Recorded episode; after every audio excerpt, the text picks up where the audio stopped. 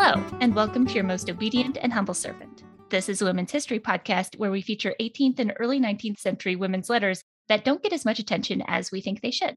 I'm your host, Kathryn Gehred. I'm very excited this week to be joined by Dr. Natasha Simonova. She is a fellow and lecturer in English at Exeter College, University of Oxford. She is at the moment working on a book about the 18th century correspondence of Jemima and Amabel Grey. I discovered Natasha through her sparkling Twitter presence, which has been very fun to follow. So thank you so much for joining me today. Thank you for having me. First of all, can you tell me a little bit about your research background and how you got into looking into women's correspondence? I study English literature across the very long 18th century, and I'm especially interested in fiction. And I've always been particularly focused on texts that haven't been an established part of the literary canon, including writing in manuscript and writings by women, because I think that those can give us a different perspective on literary history. And they show how often the act of writing is social and collaborative, that it's not just about the creation of these texts, but the way that they fit within the writer's lives and relationships. And letters are the perfect example of that because they're both used for ephemeral communication and they can often be literary as well. This is the great age of the epistolary novel. Many people were very conscious and deliberately crafting and then preserving their letters so that they could be read again long after the fact. In your opinion, do you think a lot of women were writing letters and diaries with the intention for them to at least at some point become public documents? Uh, probably not all of them, but the set that I'm looking at in particular, perhaps not public documents as such, but they had a sense of preserving them for posterity, whatever that meant for them. Gotcha. So, speaking of the text you're working on at the moment, who were the Grey family and how did you find these letters? They are an aristocratic family and they were particularly committed to preserving their papers. So, there's tens and maybe hundreds of thousands of these letters that cover more than a century. And they kept them all very neatly organized. And eventually, a lot of it was donated to the local county archives in the town of Bedford, where they make up the Lucas papers. And then a lot of the men's letters are in the British Library. I first came across them when I was doing some work on the reception of older romances in the 18th century. And it was one of those cases of research serendipity because I was at a seminar in Oxford and a PhD student happened to mention that there were these women in this collection who talked about reading and writing romances. So I thought I would take a quick trip to Bedford and have a look. And I found that they did talk extensively about the reading, but also a lot more. And I was really staggered by the size and the breadth of material in this collection. My background is working on the Martha Washington papers, and that's way more than we, we have like 200 letters from Martha Washington. So it's, it's fantastic that you have this archive. I know every time someone describes having a lot of letters from a particular correspondent, and it's about 100. wow. It's really sick. Yes. Whereas I have sets of, you know, 400, 600. They lived very long lives and they were very prolific. You were looking into how they wrote about romances and even wrote some romances. What about these letters made you want to really turn this into a book? So it's a huge resource for studying 18th century women's intellectual lives. It includes their opinions on everything from theater and art and fashion to politics and military campaigns. So it's very wide ranging. And obviously, there have been some scholars that have looked at this material before, but necessarily only scratching the surface. You'd have to be mad to try and read through all of it, as I am currently doing. But I was just really drawn to how warm and humorous so much of the writing is even though these were aristocrats living very different lives from us in the middle of the 18th century, you still get this really vivid sense of their daily concerns and their relationships. And a lot of it is surprisingly familiar. So I wanted to be able to tell that story. That's what we do here at Your Most Obedient and Humble Servant. The particular letter that we're going to focus on today is from Jemima Grey and her two daughters in one letter, which is unusual. Can you give a quick introduction to who they are? Jemima was the granddaughter of the Duke of Kent. And when she was born, she was initially a fairly minor aristocrat, but eventually she would become her grandfather's heir. In 1740, when she was 17, she inherited his estate at Wrest Park in Bedfordshire. And she had the title of Marchioness Grey in her own right. That meant that when she eventually had daughters who would go on to inherit from her, they actually had to take her name instead of their father's by Act of Parliament. At the same time that she became Marchioness Grey, she was married to a man named Philip Yorke, whose father was then the Lord Chancellor of England. And the two of them had a lot of shared interests in literature and history and poetry. So, under their ownership, Wrest would become the center of this really lively mixed gender coterie that was made up of Jemima's childhood friends and Philip's many siblings and his Cambridge associates. All of them would meet up there and they would write letters and poems and have private jokes that they shared with each other. And when Jemima and Philip had their two girls, this was the kind of learned and witty and politically engaged atmosphere that they would grow up with. The eldest was Lady Amabel Grey. She was born in 1751 and she was known as Bell. And her sister, Lady Mary Grey, was five years younger. And for whatever reason, the family would call her Mouse. and that was a nickname that would stick with her even up until she was an adult. There's a letter where Jemima describes going to visit her when Mouse has just had a baby. And she talks about the great mouse and the little dormouse. Oh. Bell was the slightly more serious intellectual one, and Mouse liked to run around and ride horses. And she apparently had a very infectious laugh when she started, she couldn't stop. At a later point, Horace Walpole has this quite bitchy letter where he describes Mouse talking like a human being and not like her sister or a college tutor. so that gives a good sense of what Bell was like in conversation, I think. Oh my gosh.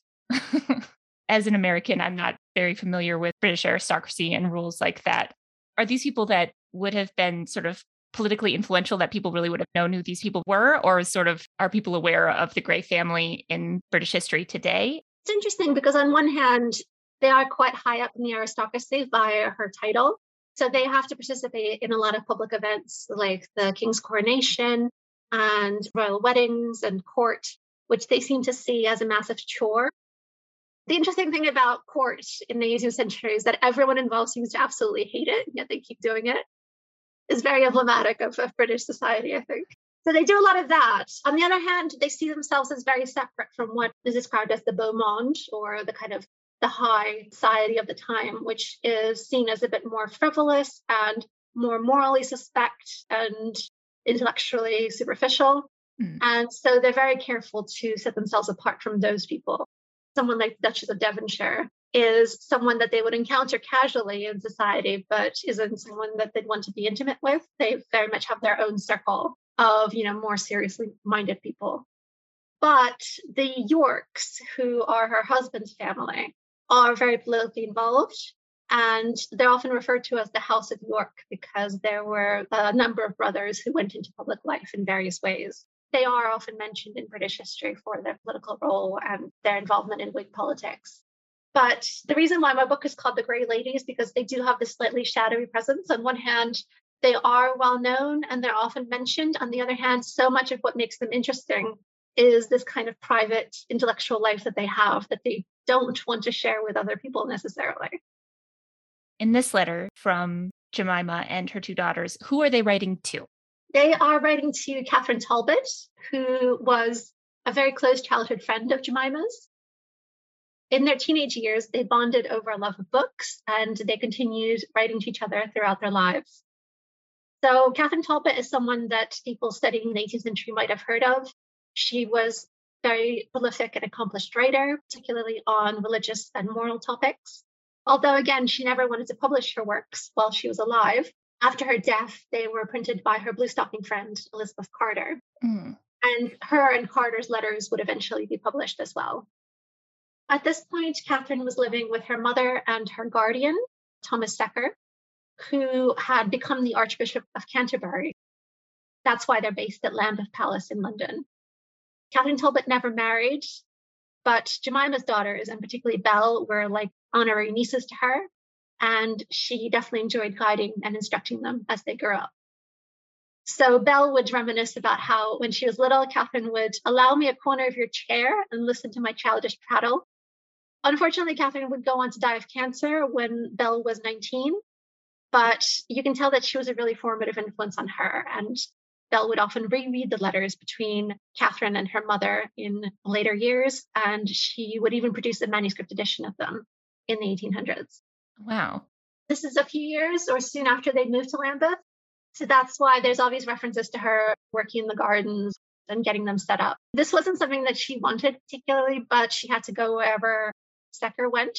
Mm. So they would have much preferred to stay at Cuddesdon, which was where they lived when he was Bishop of Oxford, kind of on the outskirts of Oxford. And they saw that as this really lovely country paradise. Now they had to move to Lambeth, which is in London, and it's just not as nice setting up the context of the exact time of this letter, what's going on in their lives. So this letter is from 1765 when Bell would have been 14 and Mouse was nine. Their mother and Catherine Talbot were in their early 40s. A few years before this, a mouse had begun to suffer from asthma.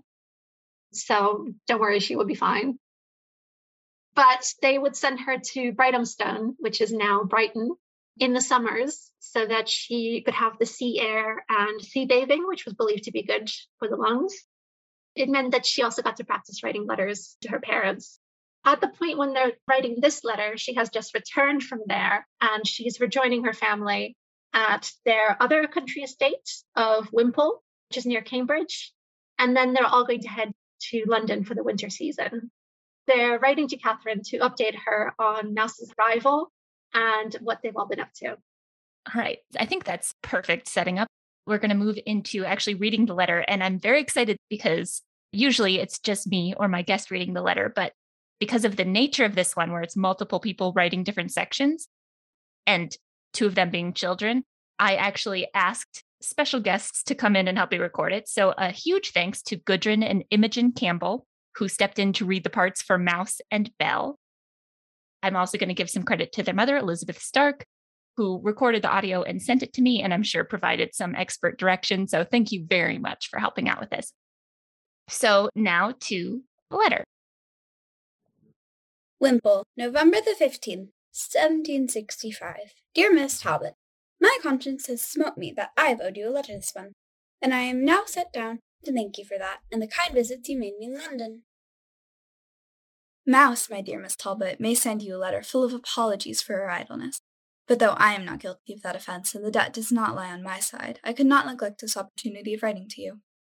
Unfortunately, I have really not one single subject to entertain you with, and never yet could learn the art of making one or writing without any. Indeed, this defect will so plainly appear that at any other time I should be afraid you would suspect me of the interested view of sending you half a dozen dull lines in hopes of receiving some pages better filled in exchange. But as we shall so soon be able to converse in an easier and better way than by pen and ink, you will rather, I believe, accuse me of importunity than call my disinterestedness in question.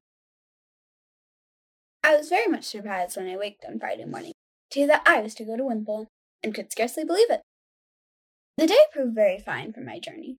I arrived about five o'clock and found Papa, Mamma, and Sister very well, and very glad to see me. I thought Sister had very much grown, as did she me, Papa would fain to have had me think mamma grown, but I could not. What pity 'tis mamma should not grow as fast as her aspiring daughters, one of whom has far outtopped her already, and the other is doing all she can for it. But she comforts herself with the proverb about ill weeds. Our stay here will not be later than next Monday, but as the weather seems almost to have an intermitting disorder, we, i.e., sister and I, may politely catch the interval of health and go a day or two before. I assure you, if it was not for seeing you and the rest of my good friends in town, I should be rather sorry than glad to leave the country, which is still very pleasant. The leaves, though almost turned feuillemort, are still on, and serve to hide the brown and naked branches. The birds hop about and still chirp now and then, the berries are in their greatest beauty, and the air not being loaded with any more smoke than serves sometimes to make a cottage look picturesque among the trees, is much pleasanter, purer, and clearer than St. James's Square, or, begging your pardon, Lambeth. I have not seen so much company here as in my room last week, nor no horse of any kind to ride upon, or to teach Miss Talbot the art of trotting. I find this place very different than Brighthelmstone, and much pleasanter. I've been out twice and walked in and before the greenhouse, to which I hear you've been invited, and Tag walked with me. I am afraid Mr. Costance's landscapes will be gone before we come back. I am much obliged to you for your repeated invitations to come and admire them, and I assure you, had I possessed Aladdin's lamp, I should have made the genie some day or other transport us all to Lambeth. Though I think I could have found out a better employment for him too. He should have brought you one morning. You might have walked about the place and been carried back by dinner time, before the Archbishop, Mrs. Talbot, your nurse, your cat, or any person or thing in the family had missed you. You will wonder has put the Arabian tales so much in my head, but Mouse has been reading them at Brighthelmstone, and brought one volume of them here, which to my shame I own. I took up and studied with as much pleasure and attention as when I first read them at a younger age than her. Talking of Arabian tales puts me in mind of a story of a very different nature, not so much for its merit as for its tragicalness. Mine, I mean, which is finished, and which indeed I have cruelly made as deep as I could. But I will not say anything more about it, as it is now ready for you to read or sleep over, whenever you are so good as to be troubled with it. After this echantillon of the important intelligence and information you must expect from me, at a time when, for aught we know, the town may be full of real news, you will, I dare say, easily excuse an abrupt conclusion. I leave it to Sister Share to tell you about Tag, who has again become a domicilier of her apartment. There's not much to be said about Tag's history, but ask if you shall want another kitten soon, and beg your advice on how I may keep peace between her and Tom when they meet. I join with sister in wishing that Aladdin's lamp would convey Miss Talbot hither. And I suppose she has been possessed of it herself this summer, to have made so many alterations and buildings in the garden at Lambeth in so short a time. I hope to profit by them soon, and beg you will shew me the old lamp in a corner. But we won't set to rub it. In fear we shall see an ugly genie. You may judge by this medley, my dear Miss Talbot, that we are all well, in spite of the weather which has continued for three days most discouragingly bad, and must have appeared in and about London as true November fogs. I hope it will mend again and give us some good days before and for our journey. I'm told there is an accusation against me gone by yesterday's post, which I can't but plead guilty to. All I can say to lessen the offense is that having indiscreetly, I cannot say inadvertently, broke the seal, I stopped upon finding my mistake and did not push my indiscretion so far as to read the contents. Then pray, says the casuist at my elbow, where's the offense? That I must leave to the determination of the parties injured. But if they are not very placable or disposed to be civil, I believe I must mount the great horse on my side and say that I know no right they have to send secret letters or be offended at my opening them. However, as I must make up matters and go on as well as I can with one of the parties at home, and should be sorry to meet the other and quarrel with her, I desire all past offenses may be cancelled, and as we may end our summer's correspondence and begin our winter's visits with mutual harmony and goodwill. And so we remain, dear Miss Talbot, yours to command. Mamma, Bell, Mouse, witness tag. This is just such a cute letter. I might put an image of one of the letters on the website when I post this because then you can see the sort of childlike different stages of handwriting and how fabulous the handwriting is compared to how most people can write today. It gives you the image of just a family sitting around and passing a sheet of manuscript paper back and forth and writing their little sections and building off of what other people have written. Let's go in sort of section by section. I like the very sweet opening from Mouse with her conscience having smote her. And then her sister comes in with a little bit wordier and she says, I have not one single subject to entertain. Sort of made me think about how, I mean, you had to write anyway, even if you didn't have a single subject to entertain. And do you think that's part of the reason why some of these letters are so funny? Is because women keeping up this type of sort of aristocratic correspondence were really trying to entertain one another? Uh, yes, I think so. There are so many letters, partly because they would try to keep up this regular schedule of correspondence when they couldn't see each other. So the family members would often take turns and they would write each other on a set day once a week. And here Mouse is apologizing for not having written to Catherine that month. So it's a bit like, you know, how I have Zoom with my parents every week. They have to say something, but there is a common disclaimer of not having anything to write about. It doesn't seem to stop them from writing quite long letters. They would fill up somehow. And yes, he would try to be entertaining because it's a way of forging that connection with the other person. Also, because they might get passed around to other people that you know, particularly in this case, and particularly for Bell, I think. Catherine is someone who she wants to impress with her writing. You know, she admires her and her writing ability a great deal. She's kind of a mentor to her. So she's definitely trying to kind of show off some of these rhetorical flourishes and little bits of French that she sprinkles in. What we see in a lot of these early letters are the girls learning how to do that. There are some really funny ones from Mouse when she's about seven, when she's first sent to Brighthelmstone. And she's trying so hard to write to her parents. And she says, Papa, I am sorry for this dull letter, but I told sister this place does not afford news. And it's just really funny to think of a seven year old saying that. what kind of news was she expecting to pick up? How old is she in this one again? She's nine. She's nine. Okay. this place does not afford news. and then P.S. Today I saw for the first time a rainbow. So those are the kind of events that she's recording. But it's definitely a challenge when she's first getting started there's a letter where Jemima is writing to Bell, who says that Mouse has been struggling to finish a letter to them. And this is, I think, when she's about six or seven. And Jemima says, Your sister need not be puzzled about writing to me. She has nothing to do but write down whatever she would tell me if I was with her. I only desire it may be all her own, and you may assure her that writing is the same thing as conversation, and she may tell me in one way whatever she would in the other. But there's a focus on style as well as content. Mm. As I said, Bell tends to be very self conscious about this. At one point, she apologizes for including a whole unmusical paragraph of that. and you know, she talks about the weather having an intermitting disorder.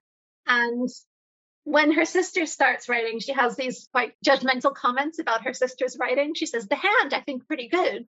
And as for the style, I believe I used to write worse at her age. And she's only about, you know, 12 or 13 when she's saying this. So it's funny to think of her thinking that she's so adult and mature. I get that impression from Bell from this letter. Yeah. She seems quite mature and self aware about her writing style. So it's very fun. And I think that's one of the benefits of having a little sister is that you always feel more grown up by comparison. yes. it's very much like my relationship with my older sister. Uh, I'm the older sister, but yes. I like that you mentioned a Zoom call because I also have a weekly Zoom call with my mom and that like clicks in. That's exactly what this is like. We have many weeks where it just turns into us talking about like television shows that we've watched that week. Yes, news and then updates on the cats. That's one of the reasons why reading these letters feels very familiar. You can see exactly what they're doing you had the quote about how letters could be conversational. Mm-hmm. Were men taught to write letters in a conversational way, or was there more of like a style that they were intended to follow? I know there was a shift in the 1700s, a very full of flourishes, rhetorical style in letters mm-hmm. that sort of began to move away throughout the long 18th century. Did women of this class were they taught that type of flourish? I think there is a difference between business letters and what were called familiar letters men would often write business letters and sometimes women as well. But these are an example of familiar letters where the point isn't necessarily to communicate information primarily, but to keep up a relationship. Mm. These are also the kinds of letters that form the basis for the epistolary novel. So there's a bit in Richardson's Clarissa where they talk about how women are naturally superior at the familiar style, that they have this ability to write kind of elegantly in this particular form. Mm. And of course, Clarissa is the paragon of that, as she is so much else. And this is a novel that these women read, and you know, Catherine Talbot was a close associate of Richardson. There's a lot of interplay between what they were doing in real life and what the fictional heroines were doing in the novel. So I think they would have agreed with the idea that there's something about that particular familiar style that women cultivate they were also huge fans of Madame de Sévigné, who is a 17th century French aristocratic writer whose letters to her daughter were published and were really popular. They often used her as an example for, you know, how to write elegantly, and they often refer to her. And I think it's significant that that model is of a mother daughter relationship, that that's a model that they can use for their own lives as well. I like Mouse's joke about mm-hmm. everyone having grown except Mama. Was Jemima very short? Is that a little joke about that? I included a link to a kind of a paper cutout picture of the whole family when the girls were teenagers. She does look quite small, relatively in that, even though she's sitting down. And there are also a lot of jokes in all of the letters about her being light as a bird and not eating anything. She seems to have been a, quite a little person. And she also jokes about Bell being her tall daughter around the same time. So I think she must have shot up quite quickly. Oh, yeah, that one just made me laugh. It's the fact that Papa tried to convince the little girl that Mama had grown as well. And she's like, I was not convinced. Some of Bell's paragraphs where she says the weather has an intermitting disorder, very cute. But then she goes on a really good paragraph of describing nature. Mm-hmm. What do you think of that? So that's the kind of thing that was often included in letters. As I said, it's not really informational, but it's often used to kind of pad out to talk about uh, what the weather is like, what you can see around yourself as you're writing. It kind of sets the scene. It's what they called patty or small talk. And it's kind of, it's purely there to create a connection. Particularly when they say, oh, I'm writing this at my window and I can see the roses outside. It kind of, it puts you there with the writer. And it's also a way to kind of flex your descriptive abilities, as Bell is doing. Because yes, the weather and the scenery are always going to be more or less similar, but you want to be able to describe it as well as possible, particularly since what they couldn't do was take photos of everything they saw. Right. Either written descriptions or sketches are a way to kind of help people see what you're seeing and and share your experience that way. It's almost like an Instagram post. Mm-hmm. you're just describing it. She does a great job. You can see her just practicing again sort of relatable of I remember being in my early teens and practicing writing and then looking back on things I've written and being very embarrassed about it. But she's really working on it. And then all of the discussion of Aladdin, I thought that was so cute. Were Arabian Nights sort of like standard reading at this time? They're translated into English at the beginning of the 18th century, and I think they were really popular. And certainly the girls and the older generation of women definitely enjoyed a lot of romances and fairy tales of that sort and they would write their own Oriental tales, as they were called, as well. They also really loved Don Quixote. It's interesting, though, that in this letter, Bell is so shamed of having picked them up and liking them now. So she's at the age where she wants to seem really grown up and really refined. And that's something that she actually grows up out of when she's older. So she does a lot of fairy tale translation and writing when she's in her late 20s and early 30s. She says she's working on her own book. Yes. I have cruelly made as deep as I could. Do we know anything about that? Initially, when I read this, I thought it might have been the story that she wrote about Semiramis, which she also describes as being very tragical. but I know that she finished that one when she was 12. So by this point, it's probably something else. So just goes to show that she was constantly writing things and sharing them with her family and with Catherine for feedback. And she wants Catherine to have a look at this particular one when they will be in London. That's something that she continued doing throughout her life. So she was you know, a very active writer in multiple genres. Uh, she published several books anonymously, and she kept 37 volumes of diaries, which are now in the West Yorkshire archives. So I have a lot of manuscripts by her, but not these early ones. So I don't know if she kept them she did note in her diary where she has a kind of timeline of her life. She puts in little notes when she finished particular things. Is how I know that she wrote the story about Semiramis when she was 12. Wow. She was teased. what mm-hmm. was the line that you said? College tutor. yes. like a college tutor. It seems like that started early if you're going to trust these letters. Yes, definitely. She loved reading and she was kind of trying to be, you know, she was always being told by her mother and by Catherine Talbot that, you know, you have all of these opportunities, you have to make the most of them to improve yourself. So she writes some quite serious, slightly pompous sounding letters to Catherine Talbot, where she is kind of exploring what it means to improve yourself and how she's going to do that. This correspondence, I believe, is used by Catherine Talbot as the basis for the dialogues on education that she ends up publishing. Uh, well, she doesn't end up publishing them. Elizabeth Carter ends up publishing them after her death. Hmm. But they kind of draw on this exchange with a teenage girl that she's trying to mentor to think through what it means to kind of educate yourself and try to be a better person. And then, of course, there's the mention of Tag the cat. Yes. definitely would be wanting to write about cats at this time. Yes, it's one of Mouse's favorite subjects. She loves cats, she loves dogs, she loves horses. Bell loves all of those except for horses. She says that she respects them too much to ride them. I love that. One of the things they tease her for is that she is kind of the coward of the family, whereas Mouse is the one who's much more gung ho. that's a great way to put that. and maybe that's why they call her Mouse. I don't know, but she attracts cats wherever she goes. Yes. She's always picking up kittens. So the previous year when they went down to Brighton, she made her mother buy a kitten at an inn while they were on their way. And I think this might be Tag. So they bought this kitten, and uh, the kitten immediately threw up in their carriage. Or, as Mouse puts it, a sad accident followed. and the other thing I love about this letter is that when she is invited to tell Catherine Tag's history, the upshot of it is that soon there will be more kittens for Catherine to take off their hands. Oh my gosh.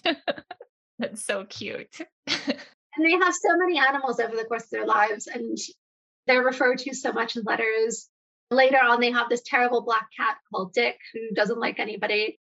And then they have one called Spot who breaks in while they're trying to write letters. so you just get a really vivid sense of all of these animals and how much they love them.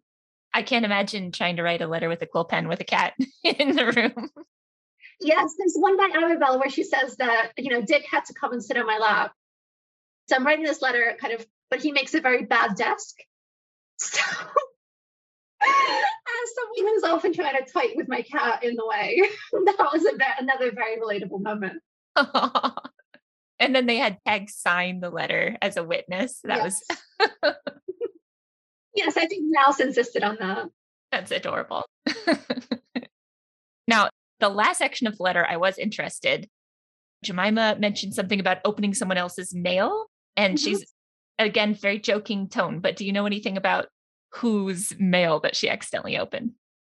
So, from the context, I think this is probably a reference to Bell corresponding with Catherine and Jemima might have accidentally opened one of Catherine's letters that was intended for Bell. Okay. That's why she says that she has to live with one of them at home and she doesn't want to meet the other one in London to quarrel with her. Okay, okay. Or else it's Catherine and another member of the family, but I think it's probably Bell. And it shows how these letters were circulating within that family environment. So they're never completely 100% private. Anyone might see a letter lying around on the table or ask to read it. And of course, we see that in, the, in what they call the medley letter itself. It was common to write to several correspondents jointly uh, and for people to add sections to each other's letters. So altogether, it's a bit like having a family group chat, I would say. And there's a letter a few years later from Bell to Catherine where she says, If I mistake not, the like happened last year, or whatever time it was that all three wrote a letter together.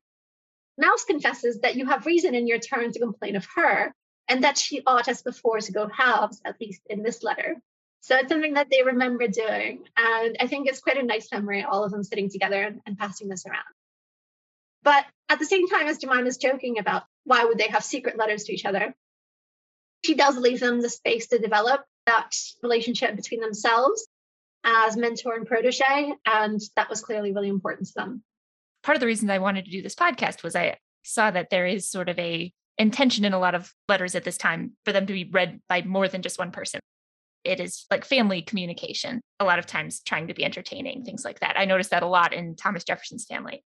So, yeah, it seems like this all sort of backs up that concept. But then there were still private letters, individual letters. There's a really funny one when she's a bit older, Bell is doing this massive co writing project with her cousin, Mary Gregory. And so they exchange a lot of letters on that. And one of them, Mary Gregory marks for private perusal. And Bell says that that note made everyone stare and wonder what secrets are being exchanged. but all it was is that it was about their writing project. So they weren't yet at the stage that they wanted to share it with everybody. Oh. I do like that it addresses some of that tension between, or the difference between interacting in person and interacting by letter.